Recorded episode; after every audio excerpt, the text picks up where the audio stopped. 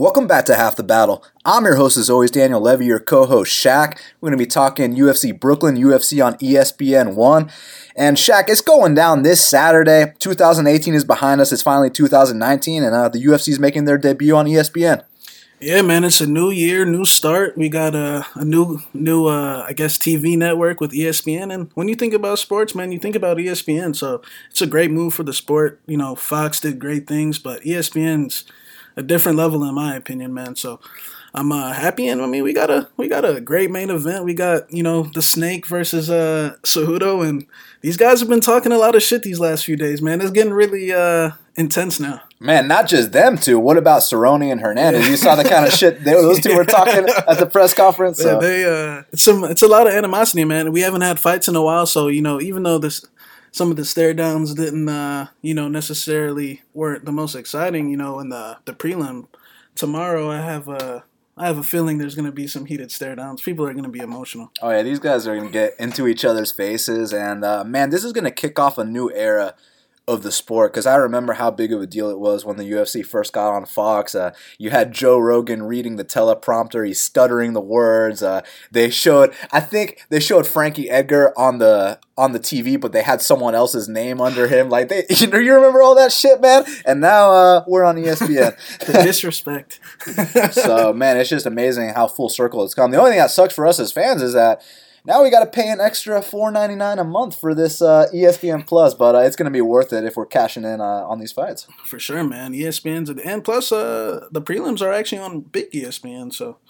Yeah. yeah. you get to see. You know, it's interesting because everyone's like, "Oh, Greg Hardy's the co-main event." Well, hold up, let, let, us talk about that for a second because. and he, the reason why that is is because Greg Hardy has a history with ESPN. He played in the NFL for years what is the biggest sport in America? The NFL. I mean, it's true. Of- true. but here's what I want to say to the fans: Greg Hardy is on the ESPN Plus app. Donald Cowboy Cerrone, they're like, how is Cowboy the prelims? Well, actually, he's the main event of real ESPN. So, technically speaking, you get to see Cowboy Cerrone and Alex Hernandez last on ESPN, and you get to see Greg Hardy on the app. So, would you guys prefer to see Cowboy Cerrone on the app and Greg Hardy on TV so you can all be like, you know, they'd, they'd be saying the opposite narrative. Uh, how's, how's Greg Hardy on TV? Well, you know, they can never uh, get never the way they want it. You know what I'm saying? So, it is what it is. But you know what, my man? I am satisfied that I get to talk about fights. The three week break is over.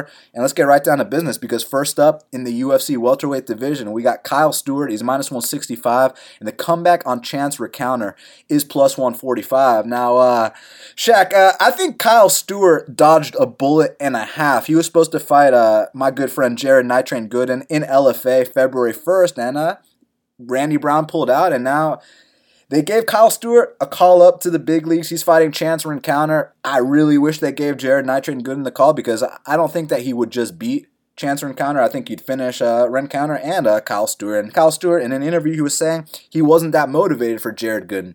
If you're not motivated for Jared Gooden, you will uh, you will wake up looking up at the lights. But now he's got Rencountre. How do you think uh, they match up? Yeah, you know, I definitely think Rencountre could possibly be uh, an easier fight. You know, Rencountre had a decent debut. I mean, no shame in getting her ass beat by Belal for three rounds. It got totally outclassed.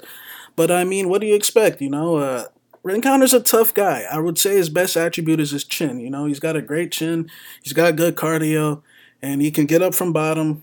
He's got a decent single leg. He's got JUCO wrestling credentials, but other than that, man, I, I, really don't see much out of him offensively. You know, I think his offense, he is a long guy. He can occasionally land a left hand due to his length, but you know, Stewart, it's hard to say, man, because you know, on his contender series fight against Jason Jackson, you can tell he definitely's got a presence about him. He's definitely got some power for uh, 170. So you know, I do think that Stewart is the better fighter you know, but with this late notice, you know, maybe him not necessarily being motivated up until, you know, as of recently, it's going to be a tough fight. I think it's going to be an ugly fight. I think Rencountre, I'm not sure if he's going to win a UFC fight, man. I think he's tough, but uh, I just don't see much of a threat of him, you know, necessarily hurting guys or, you know, being able to hold them down.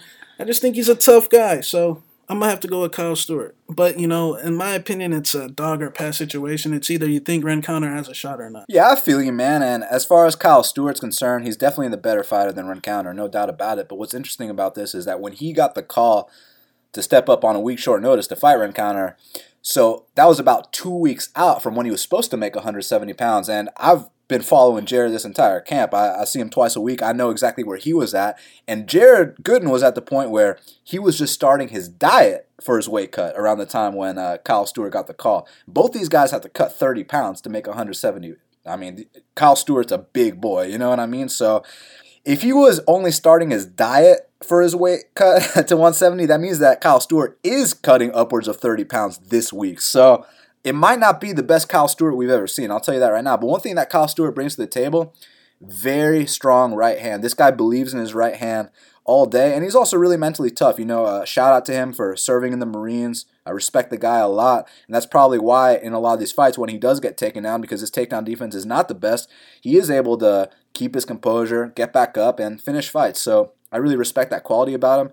And with Chance Rencountre, his get up game is fucking on point, man. When these guys take him down, he gets right back up. But aside from that, he doesn't offer much in terms of offense. Uh, and even on the regional scene, some of the guys that he's been going to close decisions with are guys that he should realistically be going out there and putting away. So I'm to go uh, with Kyle Stewart via decision here.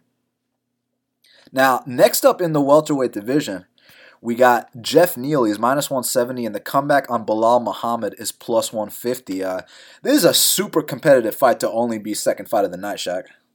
Yeah, it's a great matchup. Geoff Neal, I mean, he's got a lot of hype around him, especially after that Camacho KO. And we know Belal is one of the more underrated, you know, welterweights in the division. You know, Belal's definitely got a lot more experience. He just came off that nice win against Rencountre. Before that, he beat uh, Tim Means, which is a solid win. Tim Means is, you know, even though it's about a little over 500, that name on your resume is still very impressive. So, you know, when I compare resumes, I would definitely say Belal Muhammad has fought the better competition, the more tested fighter, the guy that's paid his dues in the game. And, you know, Geoff Neal's definitely got a couple losses up at middleweight on the local scene, but, you know. Holland was at 70. Uh, Holland was at 70. But, uh, you know, it's a. Uh, he's got a lot of potential. He's definitely grown as a fighter. He's got big power, as we know. You know, his fight with Camacho, you know, some would say, well, Shaq, Camacho's a jobber. He's a can. But one thing I will say about that performance is when I look at the history of Frank Camacho up until that point, one thing that going into that fight that I was a little nervous about was Camacho's first round because in against pretty much everyone Camacho fights is Camacho wins that first round against Dober, Damien Brown, uh, Li Jingliang.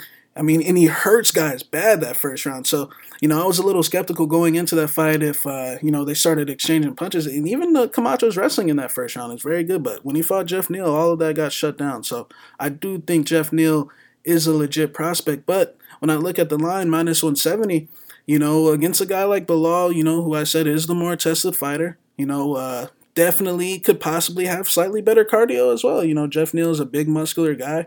And, you know, in the Camozzi fight, he might have been rushing the finish a little bit, but he'll get away with it against Camozzi for sure. So this is going to be his first real test. It's, uh, you know, I feel like Belal's definitely got a nice, you know, point, you know, based attack with his parries and his jabs and his outside low kicks. You know, I do think at times he has the tendency to not leave it, uh, not move his head off the center line, and he definitely will eat a few shots. You know, he's been eating the shots a lot better these days uh, compared to his couple losses. But like I said, man, that's just paying the dues, man. But uh, I think it's going to be a close fight. I do think, from a betting perspective, it's possibly a dog or pass situation, man, because you can't underestimate, you know, these guys that are super experienced, these guys that have, you know, paid their way in the octagon have learned from their losses.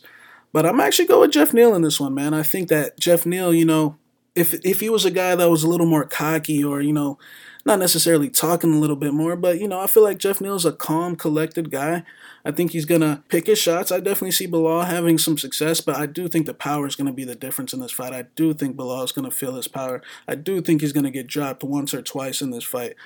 So I'm gonna go with Geoff Neal. Geoff Neal's a very talented guy very dangerous southpaw and is someone that even when we saw him on contender series despite the level of competition he's someone that we saw and we're like okay this is a guy that can make waves in the UFC welterweight division. Then obviously the two performances he's had have uh, reflected those sentiments. I mean he's gone out there finished both of his opponents in devastating fashion. Uh, Brian Camozzi who has no business in the octagon period let alone with Geoff Neal took care of him how you're supposed to. And Frank Camacho a guy who you know, when guys beat Frank Camacho, usually they get their ass whooped and then he makes a mistake. He gets choked out like he did against Kasuya, or he'll lose a very close decision. So the fact that Neal, it wasn't even a close fight. Between you and me, finished him in the first round. It was officially a second round finish, but everything that happened in the second round was a formality. That fight was over in the first. So unbelievable performance and you know the contender series against Chase Waldon you know he took care of him how you're supposed to man. He uh, even against uh, the last guy he fought named Belal Belal Williams he knocked him out in the first round. So Geoff Neal's been doing his thing. I know the last time he fought someone who's actually still in the UFC someone who's actually a real fighter he did get finished in the third round against Kevin Holland.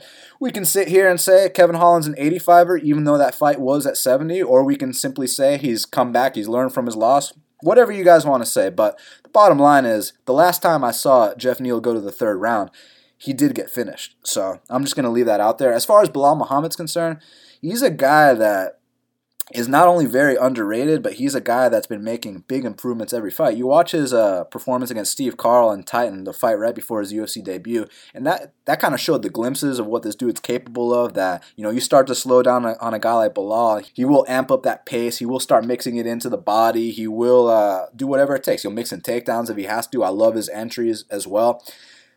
But a lot of people are going to bring up this uh, Vicente Luque fight. I think it's important to bring up because, you know, when you're fighting Geoff Neal and you get that call, there's always that chance that if I lose this fight, this guy might go out there and knock me the fuck out. And Belal has been knocked out, but there's a big difference uh, between Vicente Luque and uh, Geoff Neal. Maybe not in terms of class, even though one's ranked top 20 and one one's ranked top 70, but let's not even worry about that. Let's just worry about the skill sets, the attributes, the styles. Well, Vicente Luque is an uh, orthodox fighter, and he's very reliant on his left hook, and he actually caught Belal. It looked like Belal was looking to counter or something. It was just the timing of it was absolutely beautiful. Was absolutely beautiful. Vicente's got one of the best left hooks in the game, as you know, because he's knocked out pretty much all of his UFC wins that he's won via knockout. Uh, he's knocked the guys out with a left hook. Uh, I, I think there was one uppercut in there as well, but Vicente Luque's got one of the best left hooks in the game, and he's orthodox. Geoff Neal is southpaw, so the left hook's not going to be a big weapon here. It's going to be the straight left for Geoff Neal, and Belal has a very big head. His head is going to be a big target. He's definitely going to get cracked a couple times. But the thing about Belal, man, is that he's a very smart fighter. He can go out there and beat guys at their own game, like you saw against Tim Means, which, uh, you know, he went out there. He was throwing some heavy bombs at Tim Means standing. And Tim Means is also a southpaw. I know Chance Rencountre is a southpaw at all. The only reason I bring that up is just to say that, hey, he's fought two back-to-back southpaws. So he's, he's had that look already. But he's never fought... Uh, an explosive southpaw like this guy Geoff Neal. So that's what's going to make it so interesting. So I think the first round, Geoff Neal is going to come out here. He's probably going to get the better of the exchanges with Belal. And one thing that Geoff Neal brings is not really his power that's the scary thing, it's his speed. The dude has serious fucking speed. He is so goddamn fast for that weight class. So you have to look out for Geoff Neal's speed. And Belal has to keep his eyes open, make sure his contacts are in because uh, this motherfucker, Geoff, this motherfucker Geoff Neal uh, throws hard as shit. But the thing is, after that first round, even in that Camacho fight, I saw Geoff Neal huffing and puffing a little bit. But when you have a walking punching bag, it's not a really big deal. But you have someone like Belal who can go as hard in the second and third as he does in the first. And I think Belal is going to mix in level changes. And I think eventually starting, you know, around uh, you know the midway point of the second round, he will feel a lot more comfortable th- letting his hands go as well. First round, he's gonna have to take that ass whooping up front, and I think he's capable of doing so. I'm gonna go with Belal Muhammad via either a 29-28 unanimous or a split decision. I, I see Belal Muhammad getting his arm raised if this hits the scorecards.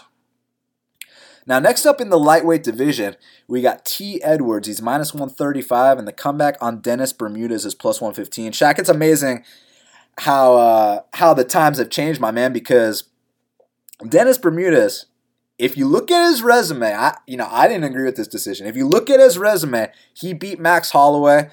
But now you fast forward a little bit. He's on a four fight losing streak. He's moving up a weight class. Uh, he's doing the whole bit, and now he's an underdog to a guy that's uh, five or six and two. So I, I gotta know. And this kid got destroyed less than three months ago. So I gotta know your opinion, man. Yeah, man, I think Dennis Bermudez is pretty much the definition of a shot fighter, man. I think he's achieved things that T. Edwards can only dream of, you know, as far as beating Max Holloway accomplishments and all. But times have changed. The sport changes. I mean, we're seeing legends nowadays lose to fucking. I mean, if you would have told me ten years ago Nik Lentz would beat the shit out of Gray Maynard like that, I'd have been like, what about BJ Penn and Ryan Yeah, Hall? BJ Penn and Ryan Hall, Kiesa and Conda. I mean, the list goes on and on, man. The, the game can change. So, it, I mean, I guess from a name value point, it definitely is a little interesting to see Bermudez as uh, a dog at T. Edwards. And T. Edwards, as far as his last fight's concerned, he fought Don Madge. And, you know, that fight was a little skeptical going in just because, you know, T. Edwards did have that quick KO on contender series. He's a big, explosive D1 wrestler.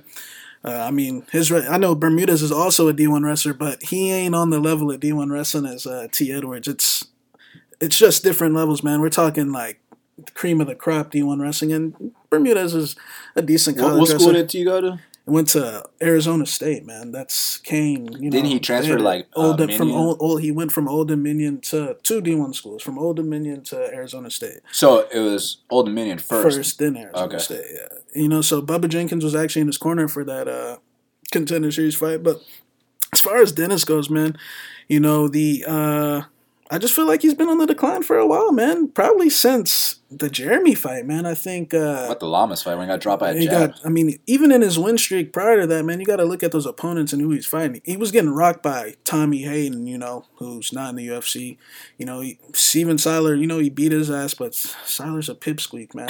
uh, Jimmy Hettes, Matt Grice. he's a little jujitsu guy flapping to his back, man. Uh, Matt Grice, questionable, man. I mean, it was a great fight, but he got wobbled all over the place a hundred times. I think Dennis in his prime, man, was just the menace, man. He used to just, you know, go for it. You know, he did, was reckless. He was powerful. He was that big, strong featherweight. I think he's from the old era of featherweight. I think he's from that Lamas era, that, you know, Mendes uh, era, you know, that, uh, the lens when The wrestler with an yeah, overhand. you know what I'm saying? That that featherweight era when they first came over, you know what I'm saying? So, you know, I think he's past his prime. T. Edwards, you know, definitely an embarrassing uh, loss his last fight. He got knocked out stiff. But you know, when I look at Don Madge's, you know, that whole situation is, you know, they were gonna put Don Madge in there with, with Tamor for his debut initially, and you know, nobody knew anything about Don Madge because you know we just saw the South Africa thing, and we just. We thought Ron Potts, you know what I'm saying? We thought Juan Potts, South Africa. Oh my God, Gareth Gareth McClellan. McClellan. Oh my God, no, you know what I'm saying? like, don't uh, don't go with the South African. But you know, turns out Don Madge is a K1 champion. Uh, I mean, I looked up his uh, striking credentials. Man, this guy has got like over hundred fights in Thailand. Uh, I mean, he's a jiu-jitsu brown belt, so you know, I think uh, that line was just a little bit off, man. Uh, and Tay Edwards, I think he's an explosive, explosive D1 wrestler. All his wins are by first round knockout. I mean, if you make a mistake out in space with T Edwards, he will put your lights out. He's that explosive. He's that fast. Like we were talking about earlier, he kind of reminds you of a poor man's uh, T Wood. You know what I'm saying? He's just big, explosive uh, college wrestler, man. So you know, I think uh, as far as they match up. Of course, we don't know how T uh, T Edwards does in extended fights, but I think that with the weight, uh, with Bermudez moving up in weight, I just think this is a desperate, desperate measure to get a win. You know, he's under the impression that he's getting robbed in these fights that he's been losing, but you know, when I look at T Edwards in in comparison to his past opponents, like you know, an Elkins, Feely, or a Rick Glenn, for example, you know, I was like going into all those fights, I was like, except the Rick Glenn one, I was thinking, you know, Dennis is the more powerful guy. He'll be able to beat Elkins. Elkins can't take him down. But it's like these guys are beating him at his strengths, you know, which leads me to believe that he's completely shot. You know, the Rick Glenn fight really confirmed it to me because I was like, when the stand up is going so much in Rick Glenn's favor, you know, Rick Glenn doesn't really have, you know, a stand up advantage in most of his fights, you know what I'm saying? But when it's going in his favor, it's so much to the point where you got Dennis just shooting these repetitive takedowns. But then even when he gets on top, he's getting smashed on bottom. And like, you know, he he's an autopilot basically. He's shot, man. So, you know, I think uh basically, I think, you know, with him moving up to 55, I think he's making a big mistake. I think that Dennis is a guy that gets wobbled consistently consistently at 45. I don't think he's fought a guy uh, with power like T, with speed like T. I think 55 is a completely different weight class. I think he's making a big mistake. I think T. Edwards is going to knock him out in the first round. Unless your name is Davi Ramos, you cannot be five foot six and compete in the UFC lightweight division, and that's just the bottom line. So I can just go ahead and tell you that I'm picking uh, T. Edwards here, but I want to break it down a little bit more. The thing with Bermudez is he's completely washed up, you know, and he's been washed up for a very long time, and now uh, we're seeing it come to fruition. We're seeing it come full circle. Those three split decisions, they should have all been unanimous. He lost all of those fights. Don't even sit here and give me any bullshit that he beat Rick Glenn because it was a rock. he absolutely lost to Rick Glenn. Let, let me ask you guys something. What, what do you count more? Do you count a bunch of significant strikes to the face more, or do you count takedowns with zero damage more? Because I personally count significant strikes to the face, you know, because it is a fist fight and all. like I said, even when he got on top, he was getting smashed from bottom. so like, I think he's completely shot. Um, even in the fights he, the last fight that he won was against Rony Jason. You know, when I look at that fight, My boy Rony Jason. Rony Jason, the guy that's you know kicking his sister down there in Brazil. Oh man. but anyways, you know that fight. You know Dennis wins the first two rounds by being the physical guy. You know, getting his takedowns, riding out the top control. But then the third round, it's like you know you. Rony Jason, you know, this bum Brazilian, like, you know, go out here and just seal it off, you know, just hug his leg, get a takedown, do what you got to do. But instead, you know, Bermudez is his grappling's on the decline as well. Now Rony Jason full back mounts him and smashes his head. You know, luckily the clock saved him, but uh, I just think he's shot, man. Yeah, I mean Bermudez is such a meathead too. In addition to being shot, he was already making dumb decisions while he was in his prime.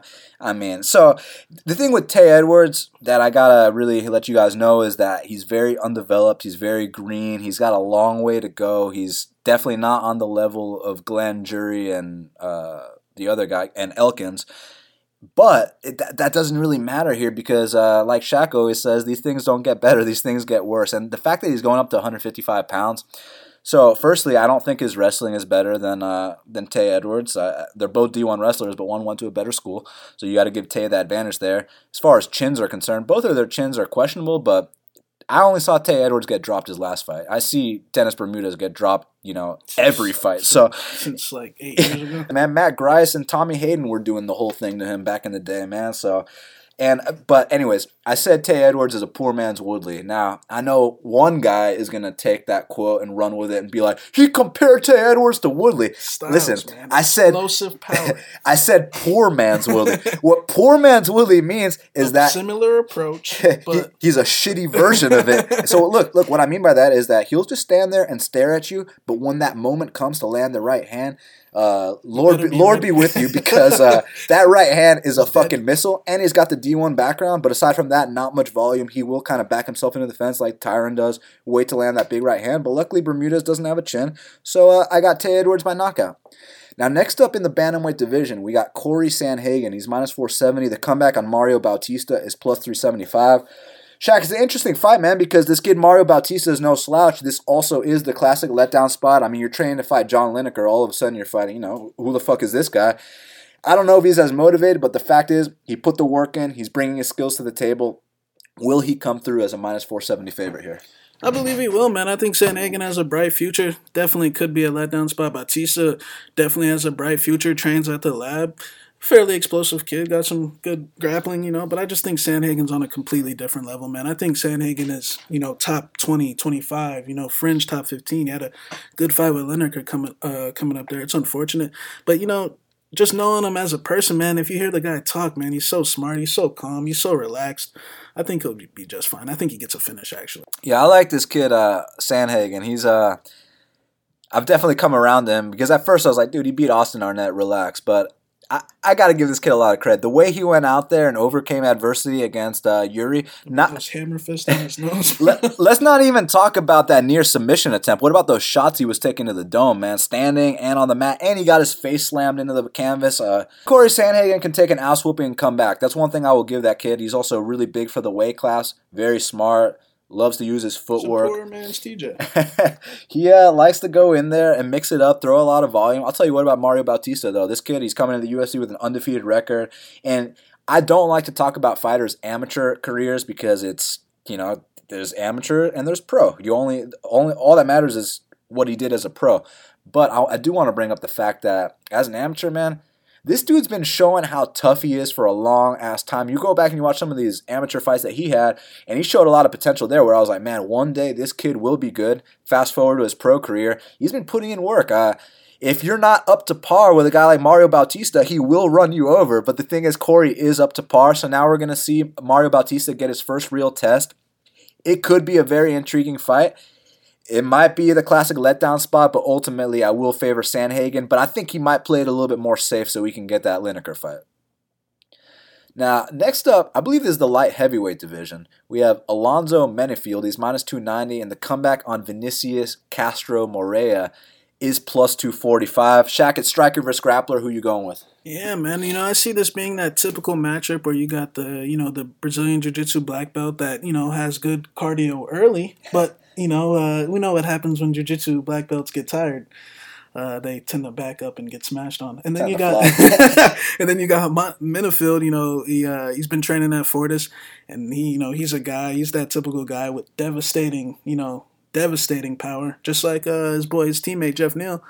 And then, uh, you know, but he has had some questionable moments in the past on the mat, but he's still undefeated. You know, he's still doing his thing. You know, I feel like Vinicius is going to come out here probably with a, might get a takedown in the early stages. You know, he might get a takedown, but I think uh, when Menifield gets up, you know, I think the Brazilian will get tired, and I think Menifield will take him out. I think his power is that devastating. Pretty much, like either when he gets him down on the mat, his jiu-jitsu is just that much better that you know, he full mounts him, takes it, whatever, whatever it takes. Boy, man. Menifield getting that, that instruction from Carlos Diego, though. Man. Yeah, exactly. Menifield is uh, he's putting in work with a serious third degree black belt every single day. So I think he's getting the right look. I think he's a big favorite for a reason. I think as long as he doesn't make a, a stupid error here, as long as this isn't like a Nordine versus Claudio Silva, I, I do think that Alonzo Menifield can uh, can come out here and, and, and knock this guy out. So interesting fight. Probably not going to go the distance. I got Alonzo via KO. Now, next up in the women's flyweight division, we got Ariane, the Violence Queen, Lipski, and they actually changed her nickname. Now it's the Queen of Violence. Before it was the Violence Queen. Now it's the Queen of Violence. She's minus 220. The comeback on Joanne Calderwood is plus 180. Uh, Shaq, you think uh, JoJo 2.0 is going to get this done here, man?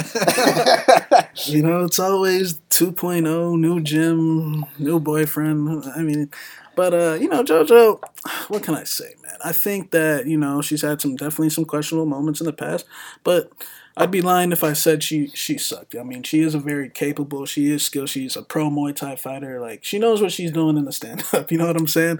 Lipski, on the other hand, Lipski, like I said, uh, like I've said in the past, when you get you know chicks that can you know really crush skulls and like really put girls down, you kind of gotta ride them, man. But uh you know, Lipski, I think, uh, has the better forward pressure. I think she's the more physically imposing fighter, the girl that lands the harder shots. I think Calderwood probably has better cardio. I feel like Calderwood, you know, has a very good, you know, lead uh teep, you know, lead leg, you know, good point attacks.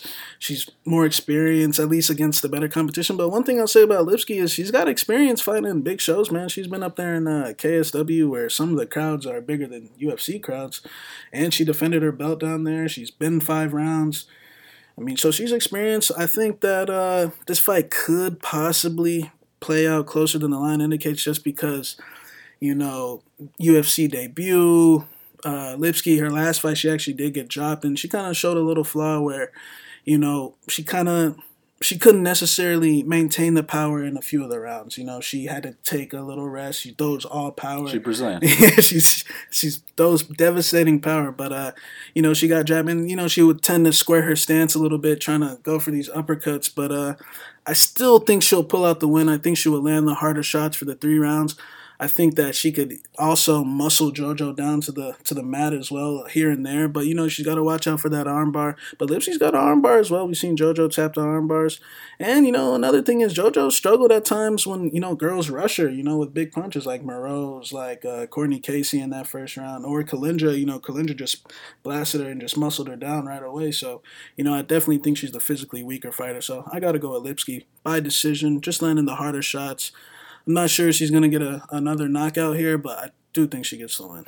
Yeah, I'm really glad the UFC went ahead and signed uh, Ariane Lipski because one thing that we always talk about is how there's not enough girls with one punch KO power. And when they do finally come to the UFC, those are the kind of girls that are going to go out there and make waves. Because you remember uh, my girl Yan Xiaonan going out there sidekicking girls in the face on the regional scene. Now she's coming to the UFC. Uh, what she three and zero? Yeah, she's three and zero in the UFC now. You know what I'm saying? So these girls that can drop girls with one punch, they come to the UFC. They make a big splash. Uh, even Cyborg, I know she just got destroyed, but Cyborg, but I'm just saying, uh, before Cyborg was in the UFC, she was always the girl that would drop girls with one punch, right? And then she came to the UFC, beat a couple people. So now I feel like Lipski is the new.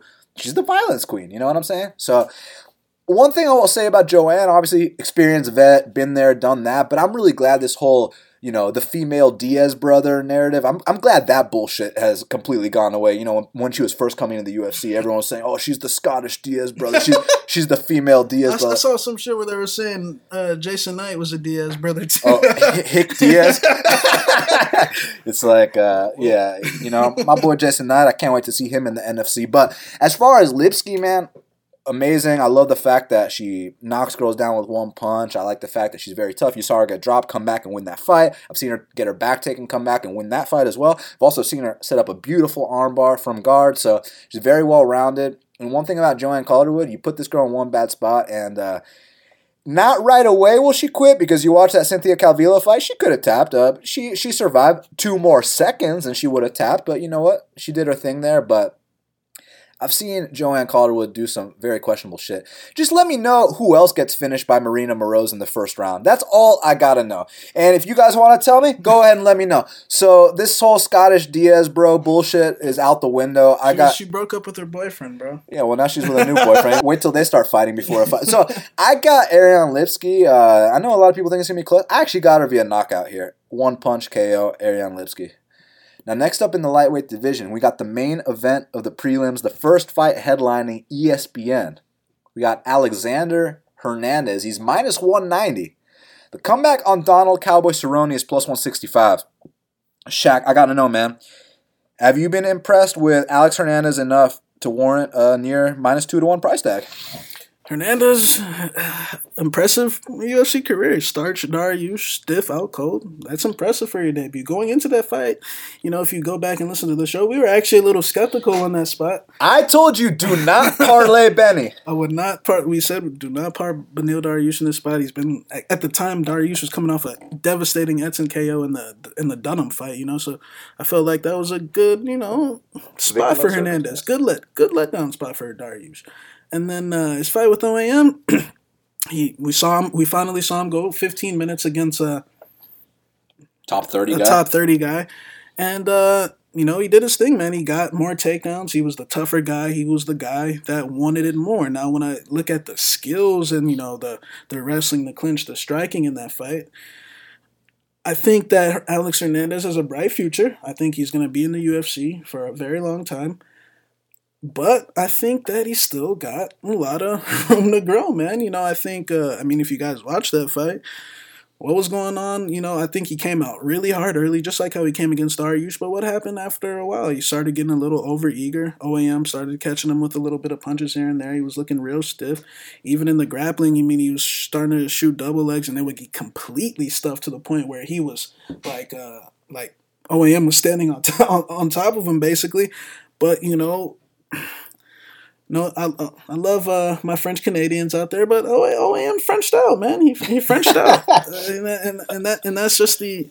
I mean, look when when that happened, OAM goes for a guillotine and straight to his back. The guillotine wasn't even close. Like I was just like, like man, you know. And OAM's got a history of doing that. We saw his last fight. He, he got dropped his last fight, but or uh, You saw his Chad yeah, or his Chad Laprise fight, his Di- Carlos Diego fight, or even in the fights where he, you know, ankle diving. Tony Martin fight, third round. Dober fight, he got dropped. You know what I'm saying? Like, so you know, I think Hernandez is a is a good fighter. I think he's got a, a long way to go to really, you know, to throw him in here. Like when we're talking about the division that he's in and the guys that you know they're saying that he can, you know, they were going to put him in there with Gaethje. You know, we're talking, we're talking, we're talking.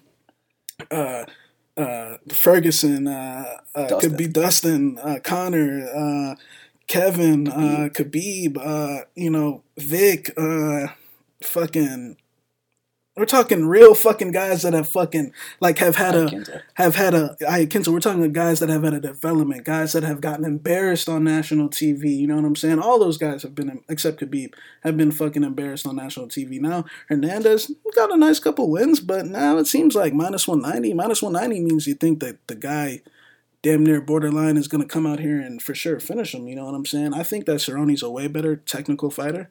I definitely think Cerrone's weakness is what it's always been. You know, can you get him out early? Can you pressure him like Till? Can you, you know, stay on him and technically strike uh, against him like Masvidal, and I don't think Hernandez is capable of, capable of that. To be honest, I think he's got some good wrestling, but what are you gonna do? Out wrestle Cerrone for three rounds? You know, uh, I, don't, I don't think so, man.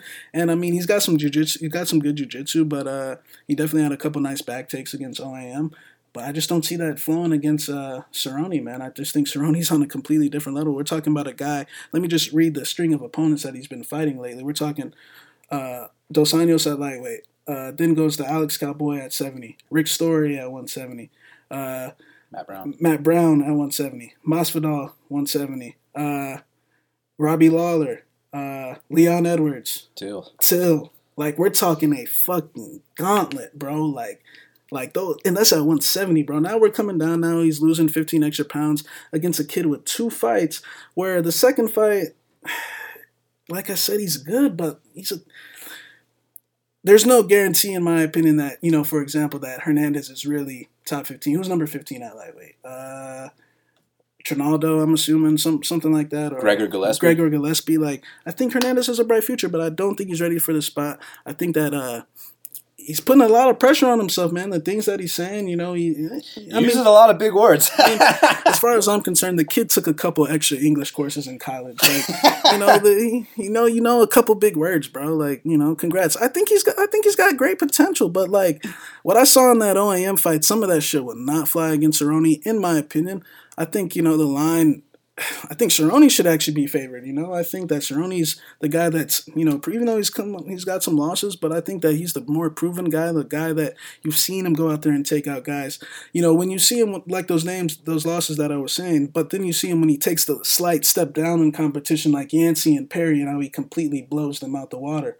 I think that's gonna be the similar case here. You know, we can mention how when he takes a step down, you know, he blows these guys out the water. But what about uh, when he beats the shit out of Eddie Alvarez when he finishes Edson Barboza in the first round, finishes Alex Cowboy in the first round. So we're talking about legit guys. Like to finish Edson Barboza, to destroy Eddie Alvarez, like these are guys that are way better than Alex Hernandez. And I respect Hernandez a lot. Go back and listen to the episode of Half the Battle where we broke down the Benny versus uh, Alex Hernandez fight. I fucking straight up said, do not, do not parlay Beneil Dariush in this spot because this kid Alex Hernandez uh, might bring something to the table here. Also, go back and listen to my breakdown of Alex Hernandez versus OAM. Like, I picked Alex Hernandez there as well, man. Like, it's just that, you know, he's not fighting a French quitter anymore. Now he's fighting Donald Cowboy Cerrone. And I know, oh, the name and this and that. Fuck the name. Let's talk about the skills. So, to beat Donald Cerrone, you have to run him over in that first round. And I know that Alex ran Beneil over in that first round, but what you guys got to understand about Beneil in that fight was that he was coming off I mean, we talk, people like to throw around the term life changing KO, but if you don't think that Edson Barboza versus Beneil Dariush was a life changing KO, just watch the next fight. I mean, first of all, I mean, just watch how he performed against Dunham in the second and third round. Tell me that shit wasn't life changing, man. He would have got Dunham out of there in the first round prior to that that uh that Edson fight. So Beneil was damaged goods as far as I'm concerned, and OAM was never that good to begin with. I mean, he's okay. He's top 30. With Cerrone, we're talking about a perennial top five guy. We've always said for the longest time, if you're not top five, you are not going to beat Donald Cowboy Cerrone. As far as Alex's skills are concerned, so we've seen him twice in the UFC. One time lasted under a minute. Hey, went out there, destroyed Beneil Dariush. Now, even though I think that was damaged goods, Beneil, Hey, that's what he looked like in his debut. He still went out there, did it, finished him in the first round. So my question was, okay, well, what happens if he goes uh, the full 15 minute distance? I want to know what that looks like. Can he keep that same pace for all three? Turns out he can't. Turns out he can't. Turns out by the second round, when he's shooting for takedowns, he goes to his back. It was like, dude, he actually kind of looks like he can make 45 as well. He's kind of he's kind of small, but uh, he's definitely he's definitely stocky. So Listen, if he comes out here and runs Cowboy over, much respect. Hey, maybe you are the new wave. I think he's the new wave, anyways. You know, he's he's a bright prospect. I like how he talks. He's really smart. He took a, like you say, he took an extra class of English in, in college. You know what I'm saying? Like he knows he a. He took an extra literature. He knows a couple big words. He said, uh, what what did he say? Like manifest and no, but there was one. It starts with a J. Like he called. He said something about geriatrics. I'm like, bro, I don't even know what the fuck you're talking about. But just keep doing your thing, man. Look, back to this matchup. Do we really think that he's just gonna come out here and push Cowboy up against the fence and take him out for 15 straight minutes at will? I mean, the last time I saw someone grind out Cowboy was probably Benson Henderson in the WEC in the second fight they had. Uh, and that was a back and forth fight. You know what I'm saying? A lot of people thought Cowboy might have won.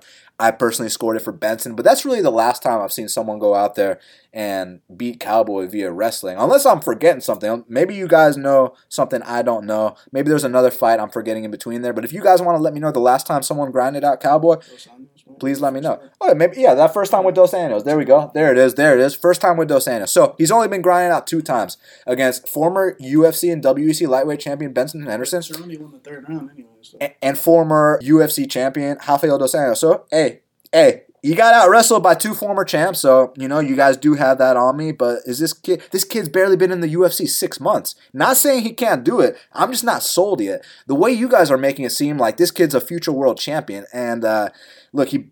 I know. I don't want to say he barely got past OAM because I, I had it 30-27, but like you would think. There's a couple. Gilbert Durinho made a bigger statement against OAM than uh, than Alex did. Carlos Diego made a way bigger statement against OAM than Alex did. So I just need to see a little bit more before I'm willing to jump on this bandwagon. So I think that if he doesn't run Cowboy over in the first couple minutes, because we know Cowboy's a slow starter, we know people have gone out there, body kicked him, and just ran him over in the past. If that doesn't happen, I think this is going to be a sweat. I think that it's going to be an interesting fight. And I think that Donald uh, Cowboy Cerrone is a super opportunistic guy. And if he does survive that initial onslaught, I do think he actually comes back and finishes Alex Hernandez. So I'm going to go with uh, the Cowboy. Uh, Donald Cowboy Cerrone, man. Uh, he's going to be pulling some Red Dead Redemption Arthur Morgan shit in here. And uh, I got him finishing Hernandez. Now, next up in the light heavyweight division, we got Glover Teixeira. He's minus 120, and the comeback on Karl Roberson is plus 100. Shaq, Karl Roberson's uh, taking this up a weight class on a week short notice, taking on the perennial top five guy and former UFC title challenger, Glover Teixeira. You think he rises to the occasion in his fifth octagon appearance? It's a tough fight to kind of make a read on because, you know, we got a guy who has been fighting at 85, even though he does have some fights at 205 in the past. When you just look at it, you would definitely say he's the faster guy when it comes to the stand up department. We know Glover is on the decline. Um, but one thing I'll say about Glover is, man, that fighting spirit has never changed. You know, Glover will test you no matter who you are. You know, he doesn't really move his head these days, but uh, he's a stiff these days. He's getting chinnier these days, but he's still a tough guy. He's still a still a top, you know, six, seven guy. You know, he's he's still seen a lot more in the sport than Roberson, and uh, Roberson's got a great great potential. Now, what's alarming in this matchup is the Cesar Mutante fight because you know, as far as this fight, I would say that Roberson is the faster guy on the feet. I think he can counter Glover at will with his left hand, like we saw Gustafsson counter Glover at will, like we saw Corey, you know, just dominate him. And uh, Roberson's not necessarily on that level as of yet. But I definitely see the stand up going his way. But what alarms me is the Cesar fight, where Cesar body locked him, and that's an 85er that body locked him. But even though Cesar has body locked and took him down, Hermansson, Anthony Smith, Thiago uh, Santos. Well, he Santos. choked him out, but yeah. But you know, so Cesar is he's done he's done a lot of shit too. So you know, um, it's a tough fight because you know when he did get up, he got taken back down again, and he got back up, but he got taken back down again. So and he got submitted. So you know, it's tough. We did see Glover get on top of uh on paper, uh, definitely a better Glover uh, in Cirkunov and smashed him. So you know. Misha couldn't get on top, but we did say going into that fight that Cirkunov, you know, if you put him in a bad spot, he will, you know, call for mommy and go home. but uh but uh you know it's a tough fight, man. I think Glover is getting chinnier. Man, it's just hard to make a read on this weight class thing. And what was Roberson? I mean, I know he's in the gym all the time. He's best friends with Corey. You know, Corey just fought Glover. I'm sure he helped Corey for that fight. Um, I'm gonna go with Roberson in an upset, man. But it's just tough to say, man, because it's a week notice up a weight class, so we know he didn't necessarily have a full camp. You know, he's I wasn't gonna say come in generally heavier. Heavier. The Marshman fight, he looked real light. Was picking Marshman up off his feet. Looked great. You know, uh, went through adversity in that fight as well with his leg.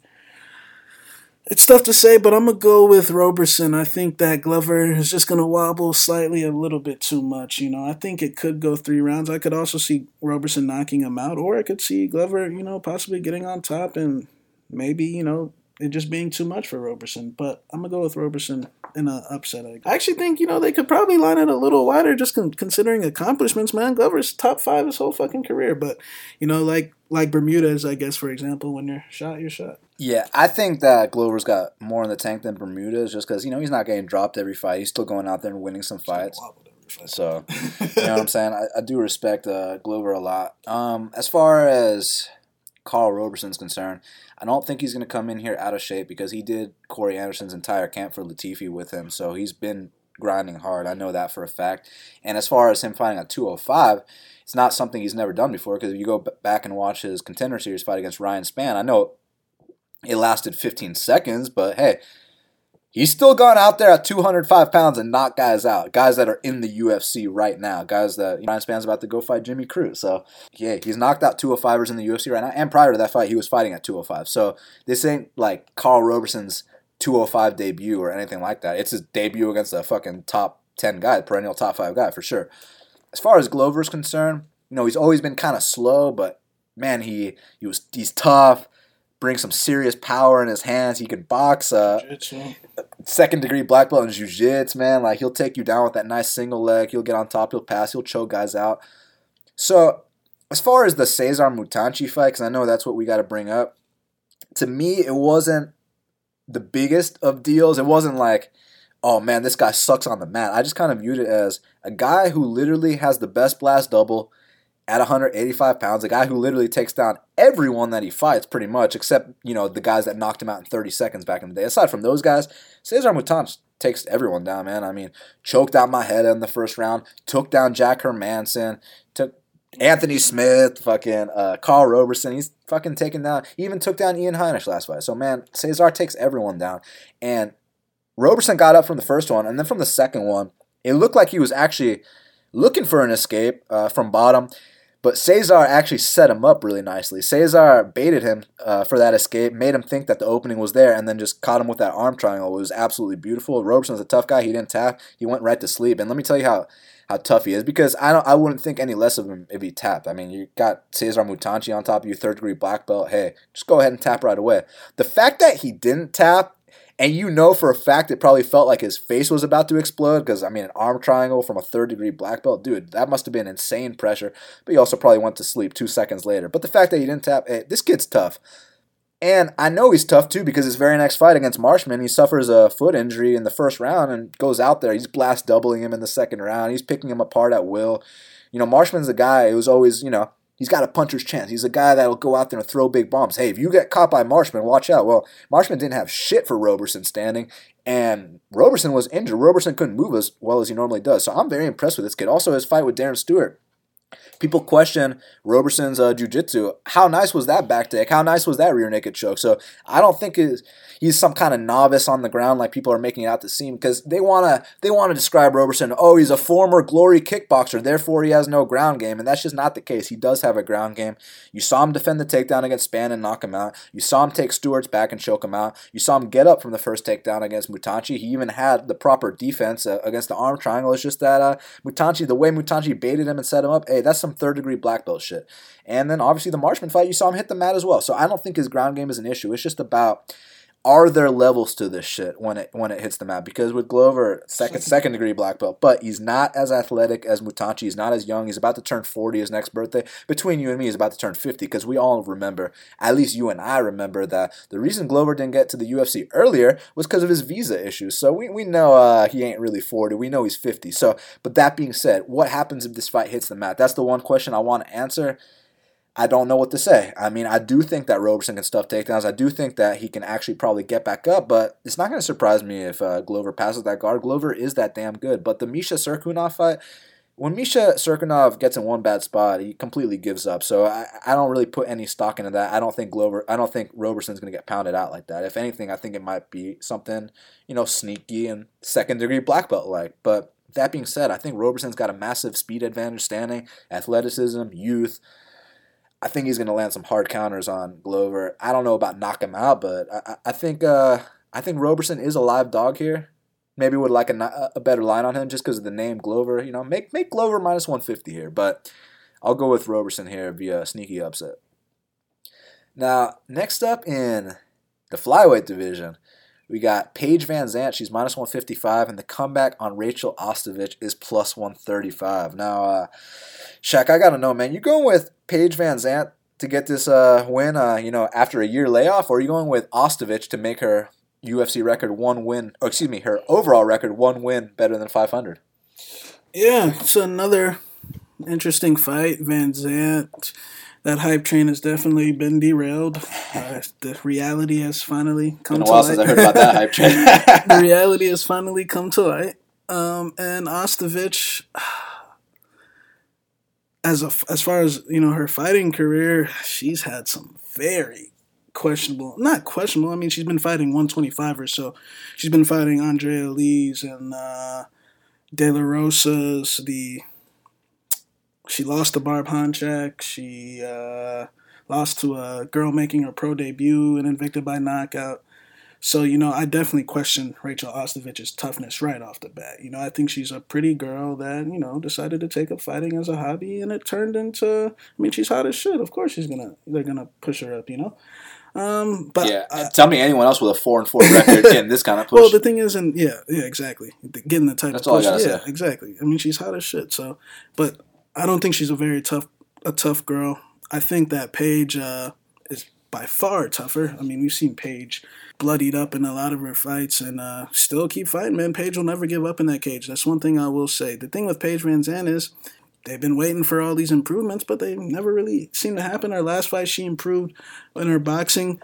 Definitely a little better. She definitely abandoned that uh, ballerina shit she was doing. that was embarrassing. The, I mean, the Waterson fight was embarrassing. The even the Rawlings fight was embarrassing. The the way she got dominated against Rose, you don't really see chicks getting dominated in that weight class like that. Um, but you know, her last fight, her hands looked a lot better. Uh, she got on on top of Rose Clark once.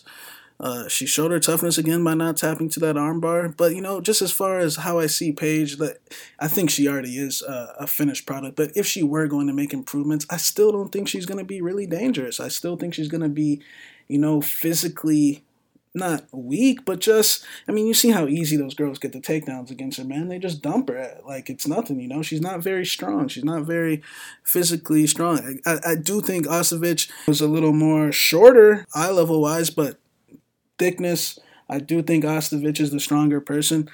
Ostovich, she likes uh, pretty much her strength is to shoot a low single and get on top and try to you know get this armbar. That's what I've noticed in her fights.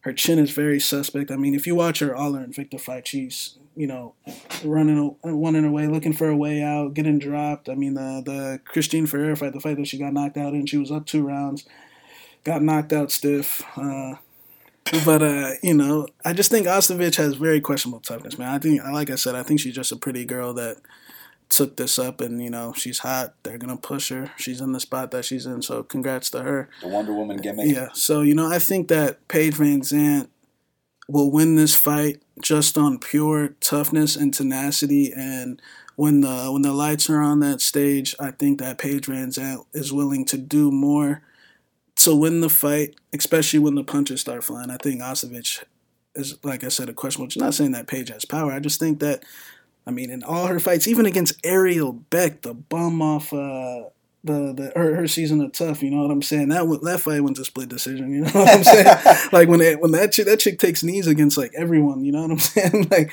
so like the fact that and and that girl dropped Ostovich and had Ostovich, you know, looking for ways. A soccer so, mom dropped yeah, Ostovich. yeah. So like like I said, I question Ostovich's toughness. I, I think it's a great story and all, but you know, I I, I definitely. Ah, if I just wish uh, you know the line wasn't so I wouldn't say necessarily it's inflated, but you know, you just don't want to lay chalk on PVC. PVC is just not very. I, I want. I don't want to say she's harmless, but she kind of is harmless. You know, I just think that she, she has to have a, a, complete, you know, dud in front of her to really inflict damage. Like, uh, what about this four on four girl that she's fighting? Well, physically, like when I say a dud, I mean Alex Chambers or a Beck, uh, Beck Rawlings, where she can land one of those you know, bullshit head kicks. But uh, I mean, I wouldn't be shocked. I wouldn't be shocked with anything in this fight, man. But typically, you know, in this uh, flyweight, strawweight division, you kind of want the lines to be a little closer if you want to move in because you know when you got one side there it's in that 60 70 70 range man you kind of want to just take the dog so but personally i do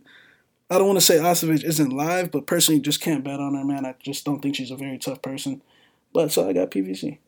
Yeah, I mean, it's interesting because Ostovich, she's four and four. I'd say that as far as skills are concerned, sorry, as far as skills are concerned, that she's definitely on the lower end of the totem pole in that division. I, I don't think that her trajectory is very high at all. But you know, I respect her uh, toughness. Just the fact that she's showing up to this fight, you know, much respect to her.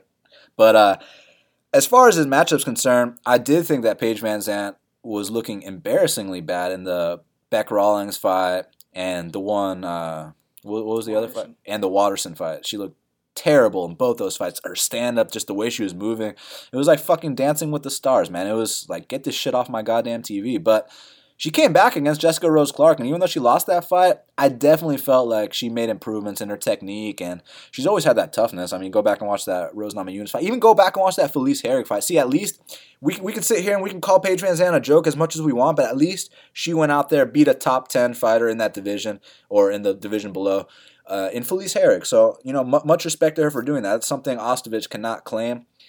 And also, Ostovich, uh, I think she's been finished like four or five times, right? So, you know, including tough, right? So, I, I just think that you put her in a bad spot. She's gonna tap that mat. You kick her body. She's gonna take a knee. So I don't really think that uh, Ostovich can go three hard rounds with uh, Paige VanZant. So I think Paige Van VanZant's gonna choke her out, knock her out, or win the decision. I got Paige Van VanZant for the victory. Now, next up in the flyweight division, we got Joseph Benavidez, he's minus 230, and the comeback on Dustin Ortiz is plus 190. Shaq, you remember the first time they fought? Unbelievable fight. I mean, it was one sided, but the heart that Dustin Ortiz showed was what made Stay it. Stay chopped. you know what I'm saying? It was what made it such a great fight. So I got to know, in the rematch, you think Dustin's made the proper adjustments to come out here and defeat Joseph Benavidez? I'll say this Ortiz has definitely gotten better since the uh, first fight he's got wins over Pantoja and Matheus, two, two Brazil's uh, besides Dice Duguay and Formiga, you know, but yeah. those are the other two best flyweights, I guess you could say. And you know, Ortiz. One thing I'll say about Ortiz is he's not the fastest guy. He's not the strongest guy. His grappling is very back and forth. He'll get his back taken. He'll turn in the guard. He's one of the best turn inners in the business. he will steal rounds that way like a motherfucker. But one thing I'll say about Ortiz is his mental game is fucking top notch. You know, Ortiz will never break mentally. He'll never, you know, look for ways out. He's a tough guy. Benavidez, I mean, the guy's only lost, what, to three people. And, you know, the Sergio one, I'm just going to attribute it to the guy just probably just was rusty, man. He's two years off, over two years off, two and a half years off. And I mean, uh, his offense in comparison to in the Perez fight in the Sergio fight, I felt like his offense against Serge was just not very dangerous, and his offense against Perez. But you know, Sergio and Perez are completely two different levels. It's going to be interesting to see because Ortiz is more on uh, Sergio's level. Those guys with those experience, that experience level.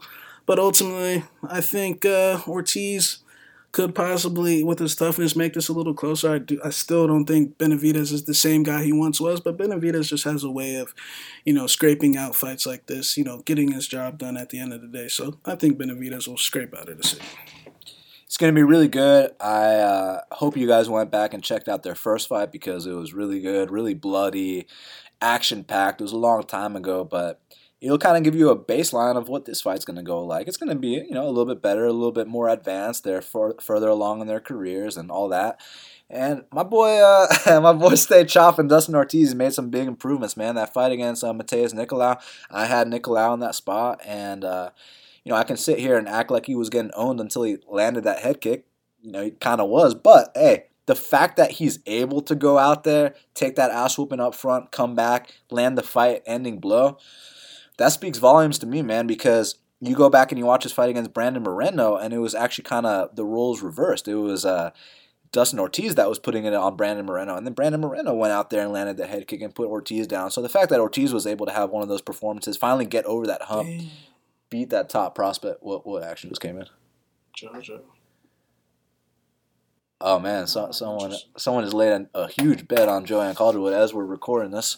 But anyways, you watch that fight with Moreno, and then you watch that fight with Nicolau, and uh, Dustin Ortiz, he definitely turned the corner, man. He's and also the fight with uh, Pantoja, man. The fact that he's getting those kind of wins right now, when they were trying to set him up to get those prospects wins.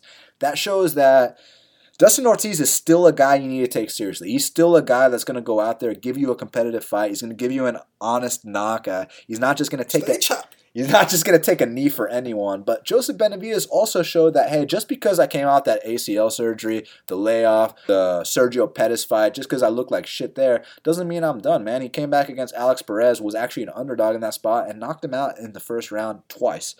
Very, very impressive. As far as this fight's concerned, I see it going into a decision as well. Maybe not 30-27 this time. Maybe maybe 29-28 this time. But ultimately, I do think Joseph Benavidez is just slightly better than Dustin Ortiz, and for that reason, I think he will win this fight. But I don't blame anyone for taking a small shot on Ortiz. I mean, the guy, he will fight for your money. It's just a matter of is he good enough to get over this hump? That's what I cannot uh, wait to see. Now, next up in the lightweight division, we got Gregor the Gift Gillespie is minus 550, and the comeback on Yancy Medeiros is plus 425. Shaq, uh, man, I know first L time is always around the corner, so I got to know, you think the guy that knocked out Alex Cowboy can go out here and hand Gregor Gillespie his first uh, defeat? Firstly, I say I will say after going through this fight one more time, the line could be a little closer just because uh, Gregor on the feet tends to not move his head. I mean the uh, the Jason Gonzalez fight when you saw him against another long, you know, rangy guy with long punches. I mean, you saw there was a few sketchy moments in that fight. Um, but you know, Gregor is one of those guys where you know he's a national champion wrestler. You know, we know what type of drive you have to have to accomplish something like that. So at the end of the day, in his head, I can always grab a single and I'll be good. You know, so. Uh, that could be He's the best pound for pound fisherman on the that's a- roster. that's why I'm assuming why he's minus 550, just because he's got that wrestling to fall back on at the end of the day. But at the same time, we have seen Yancey been able to snap up some, you know, chokes. So you still got to be careful with Yancey. It's interesting that Yancey is dropping to 55 for the first time since uh, John Makdessi, maybe? Or, it's been a yeah. while. Or no, Trinaldo? Yeah, it's Trinaldo. Yeah, for the first time since Trinaldo. He's dropping 198. UFC Yeah. 198. He's dropping to 55 for the first time, and he he left 55 because you know the Dustin fight, because of the Trinaldo fight. So now he's going back down. He thinks that's where he's gonna have the uh, success at. But uh, man, I could see a lot of things happen. I could see Gregor actually beating him on the feet in the early rounds. We have seen Yancey come out a little lackadaisical at times. He is very chinny. We know that Alex Cowboy had some, uh, you know, permanent effects to him. You know, his chin's never going to be the same no matter what. I mean, the hellacious shots he was taking in that fight and the Trinaldo fight. He's Hawaiian though, man. Those Hawaiians, but he did get knocked out by Cerrone. Those Hawaiians are very hard to put out. I actually do see this one probably going three rounds just because Yancey, he's a fish, man. Like to really get him out of there, man, you're really gonna have to to put the nail in the coffin. who, who did Conor say he was going to gut like a fish? Uh, Diaz, right? Gut him like a fish. but uh, Gregor's got to be careful shooting in. Like, if, let's say, for example, Gregor takes him down right away, but let's say he uses a lot of energy trying to control him, or you know, like how grapplers tend to do sometimes. He is still that first L still is coming up. He could make a rookie mistake. But let's say Yancey can get back up to the feet, man. And you know, Yancey, when Yancey gets back up to the feet, the Hawaiian starts coming out, man. He starts letting off some of those long punches. And then that's when he starts grabbing. So, and that's where Gonzalez was capping. That's the most danger I've seen Gregor in. You what know, about Glaico França with that knee? yeah, exactly, man. So the guy's got very questionable skills out in space. You know, he's very aggressive with the wrestling. If he gets on a leg, you're pretty much fucked. But you know, you better be careful with Yancey shooting in some of those takedowns because he's got long arms. Damn. All right, back to 85. But uh, I think uh, I think that Gregor will ultimately pull it out. But I actually think it could uh, could be a little sketch, man. I think the fight could actually, you know, be a couple uh Gregors. Don't Gregor, grab his leg. grab his leg. yeah, I mean, I could see that as well. Firstly, I gotta say the same shit I say every single time I break down a Gregor Gillespie fight. He doesn't just have fucking great wrestling. He wrestled with Jordan Burroughs in the finals. Do you understand what caliber that he is? won the national title as a freshman. He's a grade ahead of Burroughs. So when Burroughs came, that was shut down. But before Burroughs was in college, Gregor won the national title as a freshman. just I mean that what you just said mixed in with the fact that he competed against Jordan Burroughs in the finals. I mean that's all I got to say about this guy's wrestling credentials about not just his wrestling. What about what kind of a gamer he is? Because you saw that fight against Glaico França. That knee Glaico landed. Lesser men would have. Uh, my boy Gregor can eat these shots no problem. As far as this matchup's concerned, look, I think Gregor is going to come out here and beat Yancey's ass. The only issue is that Yancey is Hawaiian when you beat a Hawaiian's ass, you might get tired. you might get tired because they're fish. You better pray he goes down. that you finish this guy because if you do not finish this guy and you expend a lot of energy Oh, man, beating on uh, Yancy Medeiros, when All you stand up and you're huffing and puffing, you shoot for that takedown, he snatches that neck in that third round. Uh, shit could get real sketchy. I mean, you remember the beating Trinaldo put on him, and then out of nowhere. Yancey drops Trinaldo in like the second or third round. It's like, dude, wow, like The Alex Cowboy fight. I mean, he just has a way of taking that ass whooping and then giving out damage of his own. So maybe that happens, maybe not. Look, I think Gregor's going to beat his ass regardless. It's just about Gregor not fucking up along the way and getting caught with something. Oh, Because some money just came in on Yancey. as we're speaking, money comes in on Yancey. Now Gregor's under five to one. But look, it's going to be an interesting fight. It's going to be a beatdown. It's just about in those little moments, can Yancey do enough to finish Gregor? That's what it comes down to in my eyes. But shout out to my boy Gregor for cashing that easy money against uh, Andrew Holbrook, minus 210 for a 20 second KO. So, you know, he's got a soft spot. But as far as this fight's concerned, man, like I said, it's going to be a beatdown. It's just about if Yancey can capitalize on one little mistake or not. If he can, he's going to lose. If he can, then holy shit, it'll be a crazy upset. I got Gregor Gillespie. Co-main event of the evening. Greg Hardy's minus 500 and the comeback on Alan Crowder is plus 400. Shaq, I see a red arrow next to Alan Crowder's name. I see money's been coming in on Alan Crowder. If you bet Alan Crowder, please uh please show yourself. Please reveal yourself to the public. Hey, you can't say that until the fight's over. But uh, Hey, let it, hey, if you cash on Alan Crowder, show us that ticket. yeah. But uh, I mean, we know what's going on here. Alan Crowder is a sacrificial lamb being brought on a silver platter to be fed to Greg Hardy. Uh, Greg Hardy, I wouldn't even say that he is a. Like I heard, I, I was actually kind of pissed that Ariel said this on ESPN. I saw it uh, a couple of days ago. He was on ESPN saying that Greg Hardy doesn't deserve to be here. He, that uh, he's he won both his contender series fights. but the thing is, Greg Hardy kind of does deserve to be here. Firstly, heavyweights, we know they'll bring in heavyweights. They need heavyweights, you know. They need big guys. There's not too many of them. But we're talking about Greg Hardy, who was what six and zero as an amateur. KOs. Okay, eh, he had six amateur fights, so it ain't like he just came in off the NFL and straight to pro. Like he actually like was developed in some sense at a very good gym at ATT. Where the fuck is Alan Crowder training? Somewhere in you know North Carolina, somewhere. Just put it this way, you know we're familiar with Alan Crowder around these uh, around these parks. I'm sure he's fought in some of these uh, local circles here, but look, the guy, the guy. If you saw his contender series fight, you heard how Dana signed him. He said, "We need heavyweights." That's the reason he said we need heavyweights. It ain't like Crowder was good or anything. It was just like, bro, we need heavyweights. They will sign any heavyweight.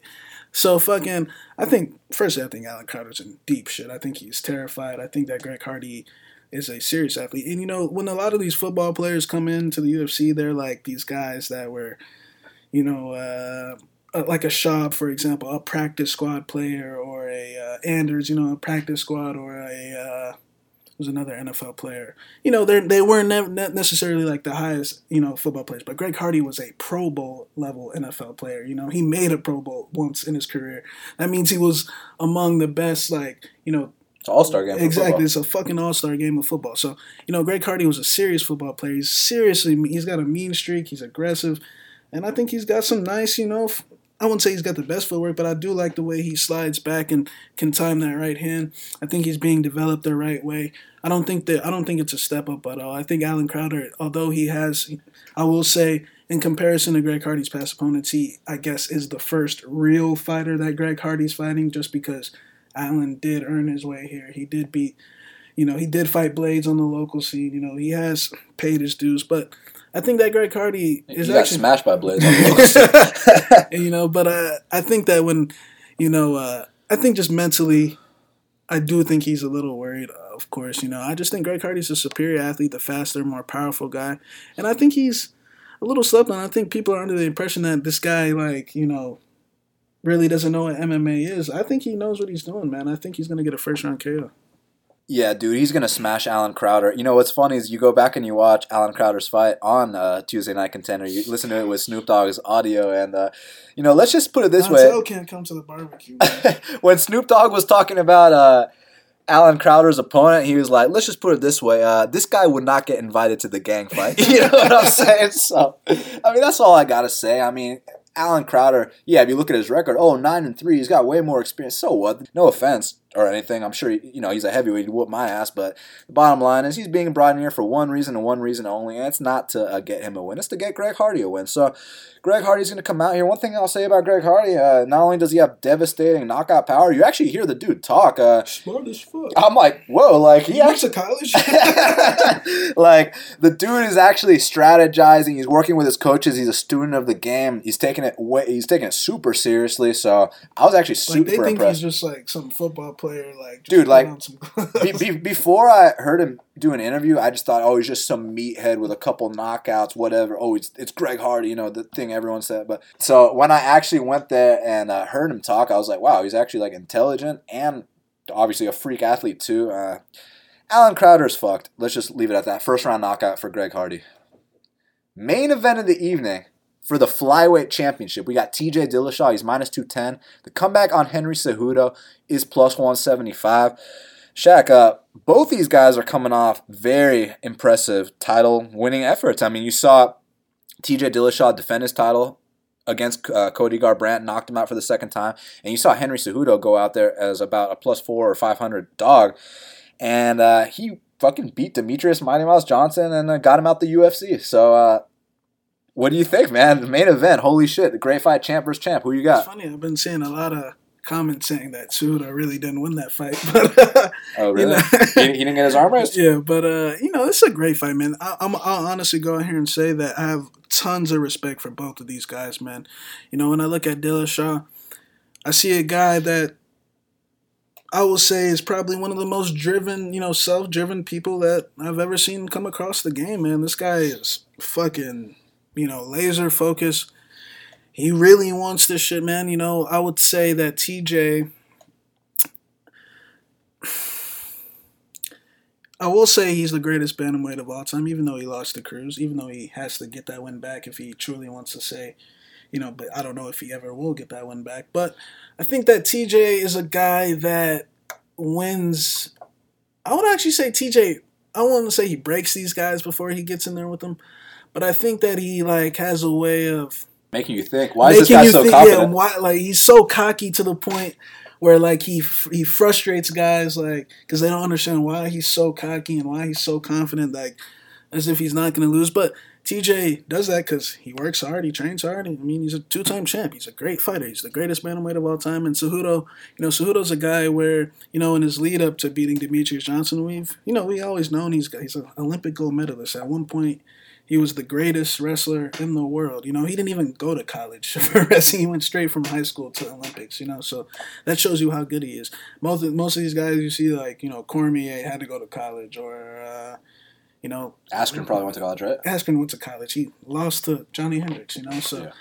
Uh, but uh, all like that just shows you what what type of athlete Henry is, the type of stage that he's been on. You know that first, and he's and, and another thing about Henry is just like TJ, they both pay their dues, man. You know TJ's been embarrassed. He had that lost uh, Dodson when he got knocked out on tough. He came back from that. Then the Assunção fight that he lost, where you know was very close in Brazil, and then he gathered himself back up after the Cruz fight and got his belt back. So I got a tremendous amount of respect for him. Cejudo to get your to get handled the way he did against DJ the first time, where he got absolutely starched and then come back. Men, a lot of guys mentally would have never been able to bounce back from that when a guy does that to you like that. Just like how TJ did that to Hennon, and you saw how broken Hennon Cody. Garbrandt. Cody Garbrandt. You know, mentally, guys generally don't come back from that. So that shows you what type of person Henry is. You know, I feel like as far as the matchup is concerned, it's interesting to see TJ. TJ at minus 210 would indicate that he damn near has almost a 70% chance of winning this fight. That means he. Now, I say the reason why I bring that up is because generally the fights that TJ's been in lately, you know, they've been closely lined fights. You know, Cody Garbrandt, he was minus 140 the first time he was the underdog. So Cejudo, I think a lot of people are just looking at the accomplishments. You know, TJ's, I'm not gonna lie, man, he's a complete package, man. He knows how to talk somewhat talk trash. You know, he's, he's gotten better. He's gotten better at it, man. He knows how to play these little games with these guys, man. But uh, you know, he's a complete package, man. So I, I get why you know he's lined two to one. I mean, from a from a just an outside looking in perspective. Now, when I look at the styles and how they fight, we got to mention that TJ is dropping from fucking bantamweight to 25. Now, I know TJ is a dedicated athlete. The guy probably doesn't cheat on his diet at all. The guy runs his miles. He's a champion, two time champion. But, uh, you know, he's never, you know, generally, you know, not, I don't want to say take a tune up fight, but, you know, generally you kind of want to see like, or have a test cut down to the weight class to see like, how do I perform? Like, what adjustments do I need to make, you know, for my title fight at 125? You know, generally, um, for example, I know Kenny Florian wasn't a champion, but at least he had Diego a tune-up. Yeah, he had a tune-up fight before he got the title fight because that was a serious weight drop. Um, but uh, TJ is confident that he doesn't need it. You know, as far as the styles matchup, I think Cejudo is slightly the faster guy. I think he's actually he's faster than TJ. I think that he's more short, compact. I think he can beat TJ to the punch. I think out in space, Henry really hasn't been leaving his opponents a space. On his come up, he kind of was. You know, he was still a little green, still developing. Like in the Formiga was kind of slow. But you know, the type of style that Formiga fights, Formiga's a very safe, you know, very inactive, you know, type of fighter. Um, in the uh, Benavidez fight, I've thought that Benavidez fought very well moving backwards. You know, I feel like TJ's really not capable of that. I think TJ's more of a guy that he likes to walk guys down. He likes to be aggressive. He likes to, you know, really, you know, put it on guys, put on a show. He likes to pump up the crowd. And you know, as far as his last few fights have been going, been at 35. The Cody, let's talk about the Cody Garbrandt fight. I got a tremendous amount of respect for Garbrandt. He's a former champion. He beat Dominick Cruz. But when I look at, you know, those guys mentally, you know, uh, a Lineker or a Garbrandt, you know, Lineker, he just took him down. You know, you know what Lineker's weakness is. He can't get up from bottom. But as far as the Garbrandt fight goes, the first fight, you know, Garbrandt's clearly a step of a step ahead of him. Just speed. Garbrandt's probably the fastest bantamweight. Um, but you know that speed that Garbrandt that operates at 35 that was you know clearly a step ahead of TJ that's the normal operating speed at flyweight and that's for everyone so I know those guys that Henry's been fighting might not necessarily be as good as TJ but you got to understand the speed that these guys operate they're way lighter and there's not as much breaks at 35 at 30 uh, at 35 you know tj gets a little time to you know flow and switch his stances and be pretty and be cute and you know touch guys up. As where flyweight it seems like it's just more constant action. You know they're getting to the it's a torrid pace at flyweight man. Those guys push hard at flyweight. And i think tj's a incredibly conditioned athlete, but I've seen him get tired at 35s before. And I've seen Henry get tired at 25s as well. But TJ's coming down to his weight class. Henry's not going up to his. So, you know, I feel like TJ's actually risking a lot more dropping, going down to his weight class. I think that TJ might be a little better out in space. But like I said, these guys, the, the, the way the bodies are built at 35, I mean, I know it's only 10 pounds, but dropping from 35 to 25 is the biggest body fat decrease. You know, I think you can only have like 3 to 5% body fat to be a 25er, you know.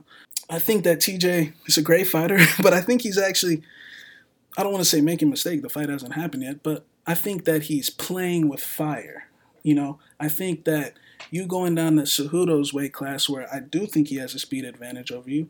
I do think that Cejudo is not necessarily in the developing stages, but I think TJ's done developing. I think that Cejudo still has more room for growth. I think that Cejudo's probably translate to the cleaner puncher in tight and more short and compact inside the pocket.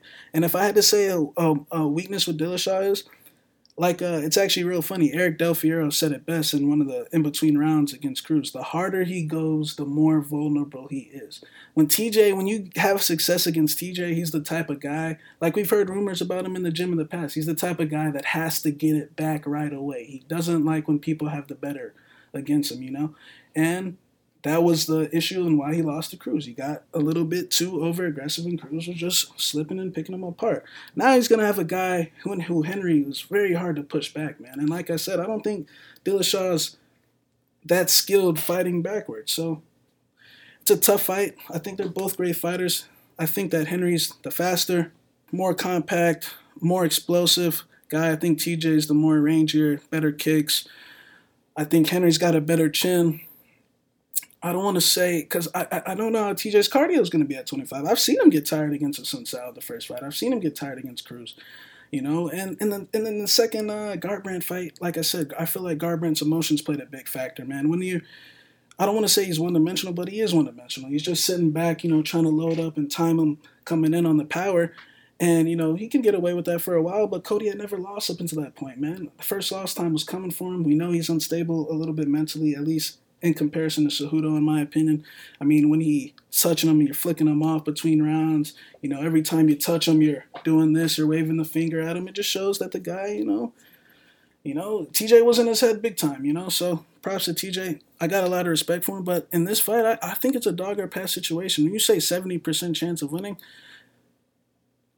I don't think anyone anyone has a seventy percent chance of winning against Henry Cejudo, and that's at, at twenty five at twenty fives and uh, at twenty fives and thirty. Even going into the last DJ fight, I was I was like, bro, I ain't been DJ in the spot. Like Henry is capable of doing anything. It's a matter of just doing it. And he finally put the pieces together, and I still think he's got room to improve off that fight. So I wouldn't be shocked. He's got the confidence now. I'm gonna go with Henry for the upset, but got a lot of respect for uh, Dillashaw. Both guys are incredible fighters. I don't think the weight cut is going to be a factor, but I think the weight class is going to be a factor. And what I mean by that is TJ is going to make weight. Henry's probably going to make weight too. It's funny. I actually think if one guy misses weight, it might actually be Henry, which would be a whole other chaos. But they're both they're they're both going to make weight. I'll, I'll, just let you know that. Henry mastered that weight cut. But uh, TJ Dillashaw is not going to miss, so I, I ain't worried about any of that. But what I will say is just the frequency and the speed difference between 25s and 35s is just night and day. So what I want you guys to do is pull up that DJ versus Henry fight, the second one. Have that open one window and your other window open up TJ and Cody. I mean, dude, just the speed difference is just night and day. And now TJ's got to go down to that faster speed, man. And uh, I think he's going to get countered with some hard shots. I think when he comes in here and you know sets up his high kicks, sets, sets up his low kicks, there's going to be a right hand waiting for him. And I question TJ's chin up a weight class. I'm going to question it even more down a weight class. And it's not that one punch will put him out because the dude has insane recoverability. I mean, He's on. he, finest He's on the. Look, look that guy Sam Calavitta that he's got working for him. Whatever. Yeah, if you know about that guy's background, but no, all I gotta say is uh, he's on the finest Flintstone vitamins that money can buy and that scientists have ever made. So he's gonna make this 25 drop. The only thing is here is that when he starts eating these shots, look, he recovered great at 35.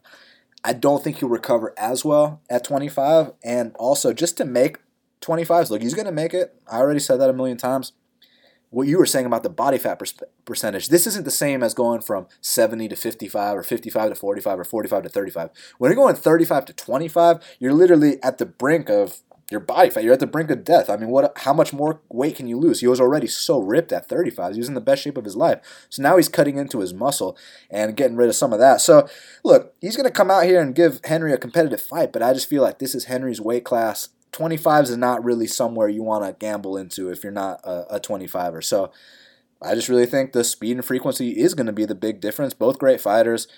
Both can uh, knock people out, even though TJ's knocked a lot more people out. I know Henry only knocked out uh, Hayes, but you know what? If he lands clean on the chin, he, he will get another uh, knockout win on his record. Don't think that because he doesn't have that many KO wins that he hits soft or anything. Because I'll tell you right now, uh, not only is he a gold medalist Olympian, he's also a Golden Gloves boxer. The kid does not hit soft. And you want to talk about the biggest improvement I've ever seen in a fighter? Well, check this out. Go back and listen to half the battle for UFC 197 when I picked Henry Cejudo to beat DJ the first time. Then go watch that fight. DJ absolutely embarrassed Henry Cejudo. Embarrassed him in the first two minutes. I mean, just got rid of him right away. Okay, well, you put the, you line them back up again. You match them up again, and what's going to happen when they rematch? Well, I mean, if DJ was that much better, he would just go out there and smoke him in the first round again. Well, guess what? When you talk about the biggest improvement I've ever seen, going from getting smashed in the first round, he leveled up to the point where now he's going out there and not just beating DJ, he's winning the decision against DJ. Not that, he went through adversity, had his the Chandler injury going on in that first round, and then he came back and won still. And I truly think that even though, like you said, he doesn't have that many knockouts on his record. Like TJ said, he's a boring fighter in all his fights. He scrapes out decisions. But I mean, he's got some serious force on those punches, man. Like I'm surprised he hasn't knocked out more people. But he's hurt people like flashed out like Formiga. He clipped him on the ear and he just fucking dropped down. But another thing is, man, what about the wrestling, man? Like, look, I know TJ's a D1 wrestler as well, college wrestler. He plays. You know what's a step up from D1? yeah, Olympic gold medalist, and you know they're saying Olympic gold medalist don't mean shit in the in the MMA and uh, UFC cage. But let's just talk about TJ's wrestling defense. I know he's a college wrestler, but what happened when Cruz took him down four times? What happened when Assunção took him down? Even though he whipped Assunção's ass, Assunção did take him down, and uh, I mean he's been taken down before though. Cruz took him down four times, man, and I've seen Henry. Henry I used to say Weidman had the best single leg I've ever seen, but I'll change that to Henry Cejudo has the best single leg I've seen. I mean, he's shooting that thing low and just dumping guys up on their head. Like I know Sergio's got shitty takedown defense, but some of those single legs were he did, amazing. He did it to DJ too, man. So he took him down the first fight too, man. So he's got the inside chest. I think he's a better wrestler as well. Yeah, look, they're both incredible. But now Henry Cejudo is really making these massive leaps and bounds that he is finally becoming the guy that I thought he was going to be back at UFC 197 when I picked him to beat DJ the first time. Well, now he's actually becoming that guy. Much respected DJ for or to TJ for this. Uh, I mean, the guy's got balls. The guy's got He's confidence. Uh, hey, you know what I'm saying? He's He willing to. believes in himself. He hasn't even won the second belt. And he's, He's already. talking He's already talking about challenging Max and shit. Like, I respect you, bro. Like, even though I think Max would smoke you in the first round, I respect you for ha- ha- for being that kind of man that's willing to test yourself. So, my hats off to a guy like TJ Dillashaw. I mean, I remember when you and I saw him fight in Duluth, Georgia, against Mike Easton on the fucking undercard. You know what I'm saying? So, I, I, I, I've known about TJ a long ass time, but uh, I'm gonna go with Henry Cejudo here to defeat TJ Dillashaw and still the flyweight champion of the world. We'll see what happens to the division. Now we got to hit up Kyle Marley for the Big Marley Minute. Joining us now on the Big Marley Minute is Big Marley himself, Kyle. First event of 2019, and now the UFC's finally on ESPN, my man. What's going on? Hey man, not much. Uh, glad fights are back. I enjoyed the break, but I'm glad to have the fights back, uh, and I'm ready to win some money this weekend uh, on the first ESPN card uh, and the first card of 2019. Let's start the card the year off right. Absolutely, because I mean, right away we got the main event: Henry Cejudo taking on TJ Dillashaw. Man, champ versus champ. But if TJ wins, he becomes a champ champ. If Henry wins, he defends the title for the first time, opens a conversation of possibly going up to 35s. Well, shit, man. Which way you going? Uh, this is definitely an all-in fight for me for DraftKings. Uh, I'm gonna be making multiple lineups, and I just think whoever does win this fight is gonna score enough to be on the optimal lineup. So that's really what I'm targeting. So I'm gonna end up taking both sides. I'll probably be pretty close to 50-50 on this fight. Um, but I think Cejudo can pull this off, man. TJ has not been looking good, and that extra 10 pounds of cutting weight is not going to help his chin at all. Uh, I think Cejudo is very live for a knockout in this fight, and I think he's the better wrestler of the two. When usually I have TJ being the better wrestler in his matchups. Um, so I actually am going to go ahead and favor Cejudo here with the line. If it was Pick'em, I would just load up on TJ, but we're getting Cejudo at 7,300 on DraftKings.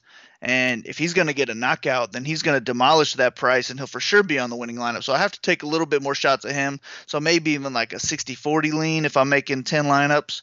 Um, but TJ, on the other hand, has the higher ceiling because even in Henry's uh, wins, he just beat DJ in a five round win, but he only scored 77 points.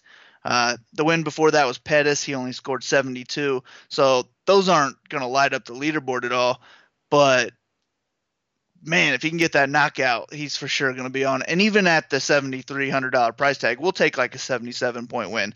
So I could deal with that from him. But TJ, on the other hand, pretty much has to score like over 100 points with these other big names we have on the card. And he's capable of doing it. In his last fight, he scored 133. Fight before that was 100. And the one before that was 115. So I think he has one of the higher ceilings on the card. But man, I'm just nervous about that weight cut. And at 125 pounds, I'd rather him just be fighting at 135, and then I'd pick him for sure in this fight. But he's not, so I'm going to go ahead and go with Cejudo to pull off the upset. Uh, but either way, I'm going to be targeting this fight. I'm going to have a lot of Dillashaw, a lot of Cejudo, and I expect the winner of this fight to be on the winning lineup. So Greg Hardy's taking on Alan Crowder. You're gonna have to pay up to put Greg Hardy in your lineup, but do you think his first round knockout of Crowder, at least that's what I think is gonna happen. Do you think that'll score enough points to to cover that salary? Uh, I think he's the safest lock for over 100 points because uh, it is going to be a first round knockout. But the issue is he doesn't really have that 120 point upside like a like a Dillashaw does. Um, and Dillashaw's 600 cheaper than him, so I don't think Hardy's a must at all because he's pretty much capped at like 105, maybe max 110 points, and he's going to need enough strikes where Crowder doesn't fall or even two knockdowns to get there because if he goes out there and knocks him out with five punches, then he's sitting at 90 points for the win, 10 points for the knockdown, and then those five punches you would get two and a half points each. So 102 and a half points isn't going to win you fifteen thousand dollars. So he's definitely not a must. We got some guys with higher ceilings on the card, but I think he's the safest lock for hundred points. So the other highly priced favorite on DraftKings and just in the betting lines is Gregor Gillespie, and I know takedown score a lot of points in DraftKings. You think he's going to have one of those performances that's going to far surpass the salary? So yeah, he's the reason Hardy's not a must because we got Gregor, who's the best play on the card. Uh, one of the best plays, just period as a name. His style is what we want in DraftKings. He's had five wins in his UFC career, and he averages 120 points. I love just targeting guys who can possibly get to 100 points, and he averages it in five wins. So he's he's the best play on the card. There's no hiding it. Everybody knows it. He's going to be the most owned guy on the card. So I'm gonna have to go overweight. He's going to be a lock in cash for me. Um, I just think I mean, his opponent with Yancy, Yancy's a better opponent than Crowder, so that's why I say Hardy's the safest lock for 100 points. But Gregor's got the highest ceiling on the card. I think he's a lock as well, and he should definitely score more than 100 points with the upside of 130. So give me all the Gregor. So you're not even going to take maybe 1% of Yancy just in case, uh, you know, something happens here. You kill the whole field with uh, one upset. Uh, so all right, if I was making 150 lineups, I, I would take some Yancy for that reason. But I'm probably going to stick to my usual 20 or so this week, and I, I just can't justify investing in Yancy with 20 lineups. So maybe I'll throw a couple hedge lineups in after the 20, and maybe Yancy makes one of those, and hopefully those other five guys in that lineup are the right guys. But I just don't feel comfortable investing in him when I, I feel real good about Gillespie winning this fight in dominant fashion, and then going out and getting a top five guy next. So Ortiz and Benavidez are rematching. I know you remember the first fight, unbelievable fight, but it was kind of one-sided. Just the the toughness of Dustin Ortiz was the reason it was so exciting. So now I gotta know, man. A couple years later, you think there's gonna be much uh much difference here? Uh, well, yeah, I think it's going to be a closer fight this time. Actually, um, I think we saw the best prime Benavidez back then, and in that fight he scored 93 points. Uh, if he goes out and does that again, then that's fine. That's more than 10x his 9K salary, but I don't know if that even puts him on the winning lineup. But I think this fight's going to be closer than that, where I don't see him getting 93 points in this. If he wins, which I am going to pick him to win, I just think it's going to be closer. Maybe he'll spend a little bit of time on his back where he's not going to be racking up points. And I think this is more of a split decision type fight uh, where the winner gets like a 75 to 80 point score or something along those lines. And I don't think this fight's a must have for that reason. But I think Ortiz is a solid punt in case he can pull it off. Uh, I do think he goes all three rounds. Uh, so in cash games, I think Ortiz is fine for the punt there. You can rack up 30 points in a loss, and as long as you get your wins elsewhere, uh, then paying down at 7,200 for that is solid. So um, this is more of a cash game play for me, and I'm going to lean Ortiz for that reason, but my pick to win is Benavidez. So Paige VanZant's taking on Rachel Ostovich. I have a feeling if I had to guess, neither of these are high scores, but at the same time, Paige VanZant did get a highlight reel knockout, you know, her last win. So, man, what's your opinion from a DraftKings perspective? Ah, uh, man, this is this is a fight to fade. Really, I'm more just looking forward to watching this fight because they are both good looking, really, I'm really not too invested in the fight itself. I don't see this being a high scoring fight. And uh, you, we're going to need a finish for one of them to end up on the optimal lineup. That's something I'm not going to invest in, but I will take PVZ to get the job done. Um, so I'll be rooting for her. So Glover Teixeira is taking on Karl Roberson. Karl took this on a week short notice, up a weight class, but we saw him at 205 on Contender Series, knocked his opponent out. So I got to know, man, you think he's ready for the perennial top five Glover Teixeira? Uh, man, I, I don't know. I'm, I'm, looking forward to finding out, though. This is a great test for him. 39 uh, year old Glover can definitely be knocked out by Robertson. So Robertson's alive for the knockout. He's one of the underdogs I do like here, but I'm worried about Glover putting him on his ass and maybe submitting him. I think both guys here are alive for a first round finish. And at their price tags of 8,300 for Glover and 7,900 for Roberson, if it is a first round finish, I think it puts them on the optimal lineup. Uh, I am going to go ahead and lean with Robertson though. I think just I think Glover's past his time. Father time's undefeated. Uh, I, I, think he gets put away here. Um, so I'm going to go ahead and lean with Robertson, and I do like him as a play because if he gets a, a first round knockout at 7,900, then he's going to win somebody 15K. Last but not least, the newcomer Ariane, the Violence Queen Lipski, is taking on Joanne Calderwood. I don't know if you've seen Lipski on the regional scene, but she's knocked girls out with one punch, and uh, we know that's a very exciting thing, especially in this weight class. So I got to know, man, you think she's going to continue that success here? Yeah, man, Lipski looks good and I mean she's a decent fighter too.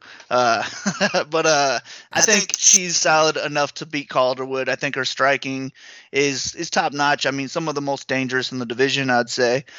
But it's just not going to be as easy as her other fights. Calderwood's not going to stand there for the counter and just get lit up. She's going to be using her footwork, and I think it's going to be a lot closer than the line indicates.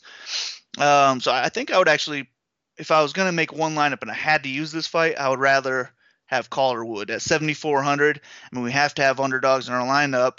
Uh, I don't see her being heavily owned at all. If she can go out there and squeak out a decision win, even with like 80 points, I think that that puts us live for the 15K.